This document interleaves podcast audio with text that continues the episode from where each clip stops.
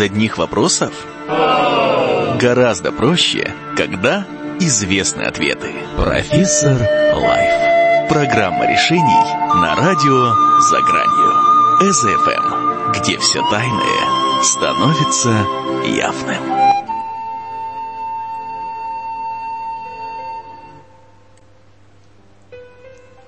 Здравствуйте, уважаемые радиослушатели! В эфире программа «Профессор Лайф».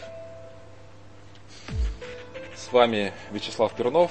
И сегодня в нашем выпуске программы «Профессор Лайф» мы продолжим и завершим разбор правил обращения с деньгами по книге Герберта Кессона. В прошлый раз мы с вами разобрали первые пять правил, смотрели на их конкретное применение. И вы можете, если вы владеете органами управления автомобиля и разбираетесь в обстановке на дороге, то есть вы знакомы с правилами обращения, э, с правилами движения на, на, на дороге, на автомобиле, за рулем.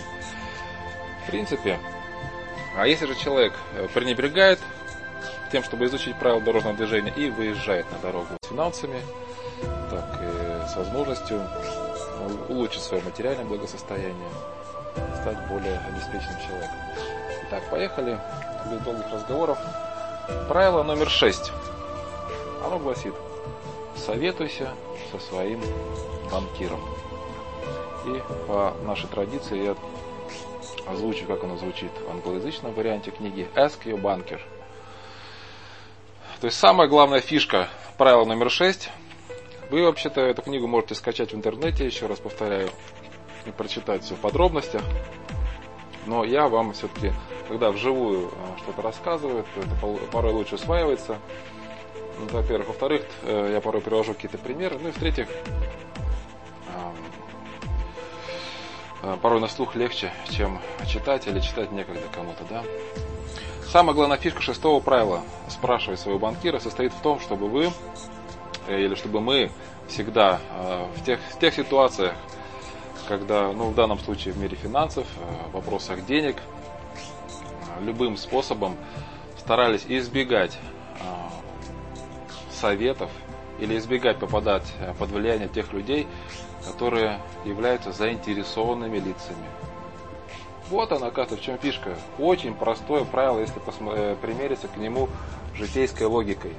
Но ведь это же понятно. Если ты хочешь спросить у человека совета, лучше всего спрашивать у того, кому все равно, как ты поступишь, так или иначе сманипулировать вами, чтобы вы пошли тем путем, который был бы интересен данному человеку, чтобы вы, чтобы вы поступили в его интересах. Вот и все, что получается. И старайтесь спросить совета. Разузнайте на банкир, то есть это человек, который, у которого лежат ваши деньги, то есть в принципе он-то не заинтересован, чтобы банкиры не, не заинтересованы, чтобы их клиенты разорялись, чтобы их клиенты теряли деньги. Поэтому в этом смысле, вот в классике жанра, если мы говорим о классике жанра, да, то, о том варианте, как именно изначально было предусмотрено, что такое есть банки, что такое есть банкиры, они заинтересованы в том, чтобы их клиенты процветали. Это очень просто. Заявляют, что они все знают в мире финансов, так называемые брокеры. Банкиры — это люди, у них, они по своей природе-то хранят, то лучше как раз избегать. А вот когда общаешься, обращаешься за советом с банкирами, то есть очень большой шанс получить мудрый совет. Во-первых, потому что банкиры получают зарплату. Они там сидят, они... Они, в этом, они этим живут, деньгами, миром финансов, они их чувствуют, эти денежные потоки. И поэтому, когда вот мы, может быть, где-то как-то заблуждаем от потери денег, чем вы, сломя голову, окунетесь в какую-то авантюру, и потом будете говорить: эх, эх, эх, надо было спросить. То есть банкир защищает деньги людей, и он... не просто бухгалтер, он страж, он опекун, он лидер. Итак, шестое правило гласит: советуйся со своим банкиром. Не полагайся ни на свой собственный небогатый опыт, ни на совет отец. Смотри э, и рассказывай, что надо слушать, а кого не надо слушать. Когда цены растут. Вот интересно, да? И если мы посмотрим на англоязычный вариант этого правила. Buy at the bottom and sell at the top. Или в друг, в, другими словами, покупай у пессимистов и продавай. А то, что делал сосед, родственник, там, приятель старый, да? И большинство, большинство людей на своем пути от колыбели до могилы не совершают ни одного самостоятельного поступка. Они всю... Ты опять оказался в толпе среди большинства. Иначе ты обречен продать за бесценок. И ты заработаешь только гроши или вообще не заработаешь. Ну вот, опять же, русская пословица. Готовь сани летом, а телегу зимой. Да? То есть, когда еще пока никому это не интересно, никто этим не занимается. А потом, когда пойдет спрос, ай-яй-яй. Покупай всегда у пессимистов, продавай оптимистам и стой в стороне от толпы. Вот она странная, конечно, природа человеческая в том, что когда цены очень высокие, мы почему-то думаем, что они будут расти дальше. Да? Часто финансовые аналитики, убеждая вас вложить деньги во что-то, показывают вам на график и говорят, смотрите, как росла цена. Она до сих пор растет. Ну, все правильно, график показывает правду вчерашнего дня, но график не показывает того, как будет завтра. Очень легко, очень часто бывает, что растущий длительное время показатель когда-то начинает падать. И... А вторая противоположность того, что когда цены очень низкие, люди думают, что они упадут еще ниже.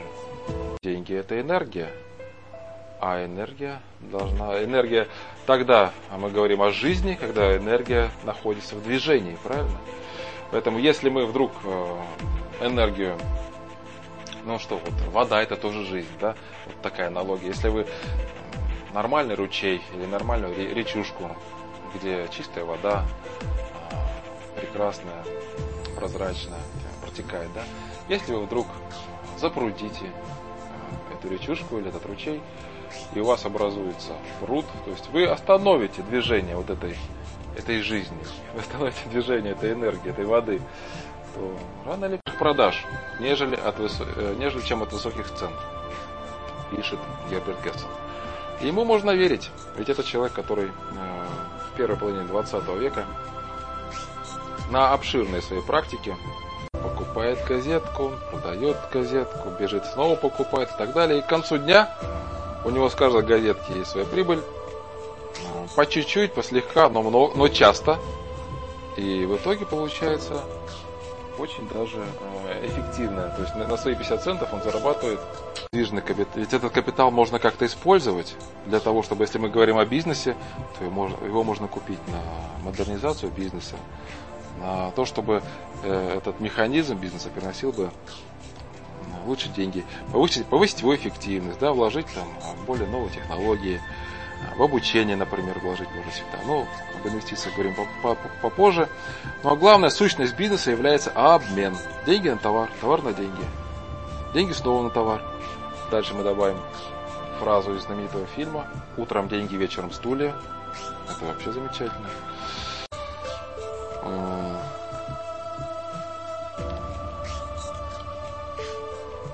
Ну вот тут опять же, что деньги похожи на человеческий ум. Это вот раньше читалось, да, что чем... вот были же времена интересные, что раньше читалось, что чем больше у человека голова, тем он умнее. Но сегодня-то мы знаем, что это каждый шиллинг, ну вот тут шиллинг, да, он из Великобритании автор, это маленький рабочий. Он должен работать, а не спать. Находить в себе применение и спустя несколько недель возвращаться к тебе, ведя за руку, но... То есть, потому что тогда у тебя ты увеличиваешь объем того потока, который протекает через твой бизнес, и, соответственно, у тебя больше остается на кармане в виде выигрыша, в виде заработка. Возьми на... А вот разумный риск, это да. И держать ее, и трезво, трезво мысли проявить, рассчитать. То есть агрессивность и расчет, правильно примененные в нужном соотношении, дают вам возможность победить. но также и в бизнесе. Calculated risk. Тут опять же пример о том, что легендарный пример, как Эндрю Карнеги, человек, сделавший в сталелитейном бизнесе состояние шестьдесят миллионов фунтов. Это на них круто. Если ему не хватает древесины, ему нужно все сделать, чтобы найти эту древесину. Правильно? То же самое здесь. Если у вас уже бизнес на мази, вы поймали тему, и все, что вас держит, это нехватка оборотных средств. Правило номер девять. Занимай столько, сколько сможешь вложить в дело. Вот, вот покуда ваше дело вот эти э, вложения усваивает, как говорится, да, ну, кушает, да, и не, не подавилось. Усваивает, и все идет на пользу, усвояется, применяет. Тогда до тех пор. И чаще всего контора ростовщика — это просто ловушка, при помощи которой ну, людей потрошат и все из них вытаскивают. Нет, пишет он, нужно доставать деньги как можно быстрее. И не дав вам деньги, он просто убережет вас от того, что у нас не хватит времени это все красиво рассказать. Ну, если вам интересно, обращайтесь. Итак, как только ты убедился, что можешь эффективно обращаться с деньгами, ты это увидишь в самом начале. А, имея а, стартовый капитал, ты можешь быть в иллюзиях. То есть ты его куда-то вкладываешь, не получая обратной связи, опять вкладываешь, а, и у тебя а, слишком велик шанс все деньги вложить в, то, в, в, таким, в, том, в том варианте, который не дает отдачи. Итак, едем дальше. Правило номер десять. Занимай деньги, раз уже, смотрите, девятое правило было, занимай столько, сколько сможешь, да? Но для дела. Кстати, занимать также еще можно, в скобках замечу, в собственное, на собственное развитие, потому что это тоже для дела. То есть вы делаете апгрейд себя, апгрейд своим, своему сознанию, своим мозгам, своей квалификации, что, в общем-то, тоже является тем, чем вы зарабатываете. Это ваш, ваш мозг, ваш, ваше сознание, это ваше средство производства. Поэтому, вкладывая в свое средство производства, то есть в себя, в свое сознание, вы тоже остаетесь в прибыли.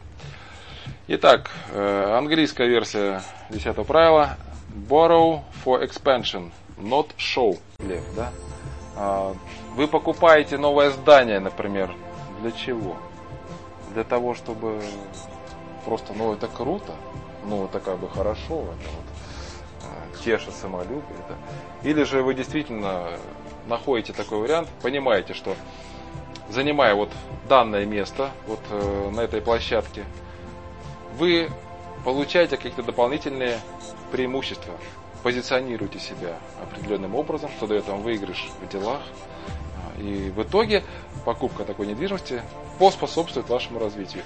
Плюс еще, например, вы покупаете какое-то здание под офис, еще часть помещения вы сдаете, так вы еще и, как говорится, получаете вывеску вешали, компьютер покупали дорогущий в то время, да? То есть, ну вот, все-все-все, понты. У меня есть офис, там, малиновый пиджак, там, нормально, факс, мобильный телефон еще такой какой-нибудь огромный. Так, колыбели, да, когда ребенок маленький, ему колыбельки хватает, подрастает, но нужно уже какое-то нормальное помещение, нормальное какое-то жилье, да, это, это понятно.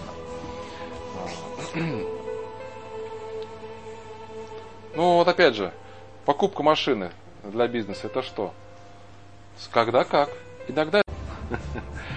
И порой вместо нового офиса лучше провести там, например, какую-то реконструкцию или реорганизацию в производственном э, сфере своей, да?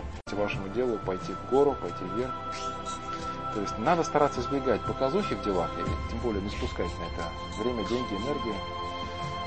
В делах, в личных отношениях. Ну, понятное дело, если у вас э, ну, вывеска — это показуха или нет, ну, если вы увеличили в два раза размер своей вывески, она вам вас сделала заметнее, или там вы вложили больше в рекламу, скажем так, да? а, контекстную, современный вариант. Если вложение в контекстную рекламу удвоило вашу прибыль, то ну, все, все нормально. Или хотя бы на тридцать процентов прибыль увеличилась, все оправдано, это не было понтами, это вложение в бизнес. Ну вот новые здания, то, на чем прогорают десятки фирм.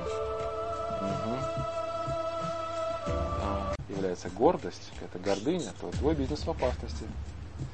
Поэтому нужно чтить, свято чтить правило номер десять.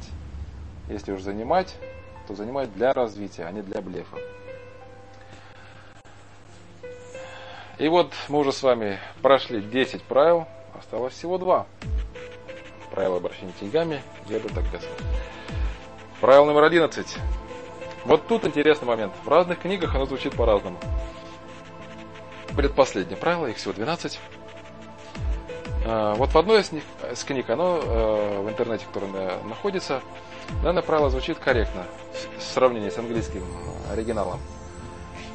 По-английски написано «давай», вернее, по-русски написано «давай, но не в долг». Вот так вот. Он отвечает на вопрос, кому давать, да? Соображений о том, как опасно давать взаймы друзьям. Да-да-да-да. Внимание, внимание. Если бы какой-нибудь писатель поделился со мной этими соображениями лет тридцать назад, то это могло бы мне сохранить кругленькую сумму и полдюжины друзей. Дело в том, что как только становится известно людям, что у тебя есть деньги... Причем интересный момент, ребят. Об этом становится известно самым невероятным образом. Вот честное слово, вы еще никому даже не сказали. По формальным признакам еще никто не знает, что у вас деньги появились. Ну вот, птицкая сила, откуда-то люди узнают. И самые разные там дальние родственники, семья вода на киселе, сразу по вашу душу э, подойдут. Ну, те, кто прорывались финансово, они знают, о чем я говорю. Э, так вот, как только становится способом, а почему-то они все равно это понимают, э, суживают деньги, финансы помогают, покупают что-то вот таким вот паразитом. Почему? Как вы считаете? А на самом деле тут интересный элементарный психологический момент, элементарный. Попытка быть хорошим, желание нравиться другим людям, в основании лежит. Все, все мы родом из детства, все проблемы родом из детства. Убери вот эту вот э, вещь, скажи себе, я не доллар, чтобы всем нравиться. И сразу станет понятно, сразу дашь себе амнистию, свободу от этого рабства приличий. Все будет хорошо. Сэкономишь кучу денег. Что толку сливать, да, стравливать свои ресурсы куда-то неизвестно куда, поощрять паразитизм при этом, рождать при этом черных людей по природе своей, то есть те, которые потребляют, ничего не производя. Лучше вы им откажите, пусть они на вас, на, на вас, на вас забычат там. Обидятся, да, ну что, ну, уйдут, отплевываясь. Зато у них будет повод включить голову, начать использовать свое творческое начало. То есть в дальней перспективе, в таком случае, оказавшись для них плохими, вы сделаете доброе, светлое, белое дело. Вот что я скажу. Но бывают ситуации, когда действительно надо дать. Когда у человека он идет в гору, когда у человека он делает все для того, чтобы... Он созидатель, делает все для своего успеха, для продвижения, и тогда можно просто посодействовать тому, кто идет в гору. И тогда много-то, не, часто бывает так, что много-то не надо давать. А, ну вот созидатели должны защищать себя от попрошаек и сохранить деньги не менее тяжело, чем добыть их. Каждый состоятельный бизнесмен знает это. А... Ну, вот тут даже человеку деньги, у вас были дружеские отношения. Как только вы ему дали деньги в долг, вы сразу вступили в отношения должник-кредитор. Все, хана дружбе. И в таком уж случае, если вы можете человеку деньги подарить, какую-то сумму, подарите эту сумму. А если не можете, то лучше просто отказать. Вот дальше Кэссон пишет, если твой друг пытается занять у тебя денег, спроси его, почему он не обратился к банкиру. Если он скажет, что он уже сходил в банк, но ему не дали, то возникают вопросы. Раз ситуация настолько безнадежна, то получается и вы свои деньги обратно лучше, лучше даже и не ждите. А, ну вот. Да, чаще бывает так, что когда к вам пришли а, одолжить денег, то лучше порой бывает купить долю в бизнесе. Элементарно. Вы и... Смотрите, многие, нескольких зайцев убиваете. Вы помогаете человеку, дав ему деньги. Вы и становитесь как бы и соучастником в его деле, то есть вы можете регулировать как бы Вы получаете некоторый контроль над теми деньгами, над теми деньгами, которые вы вложили в его дело. И вы опять же показываете, что вы верите в его дело и так далее. То есть всегда лучше вложить, чем дать взаймы. Вот. И чаще так вот дальше. Человек, который обращается за деньгами, обычно не заслуживает того, чтобы ему дали взаймы. А тот, кто заслуживает, не обращается.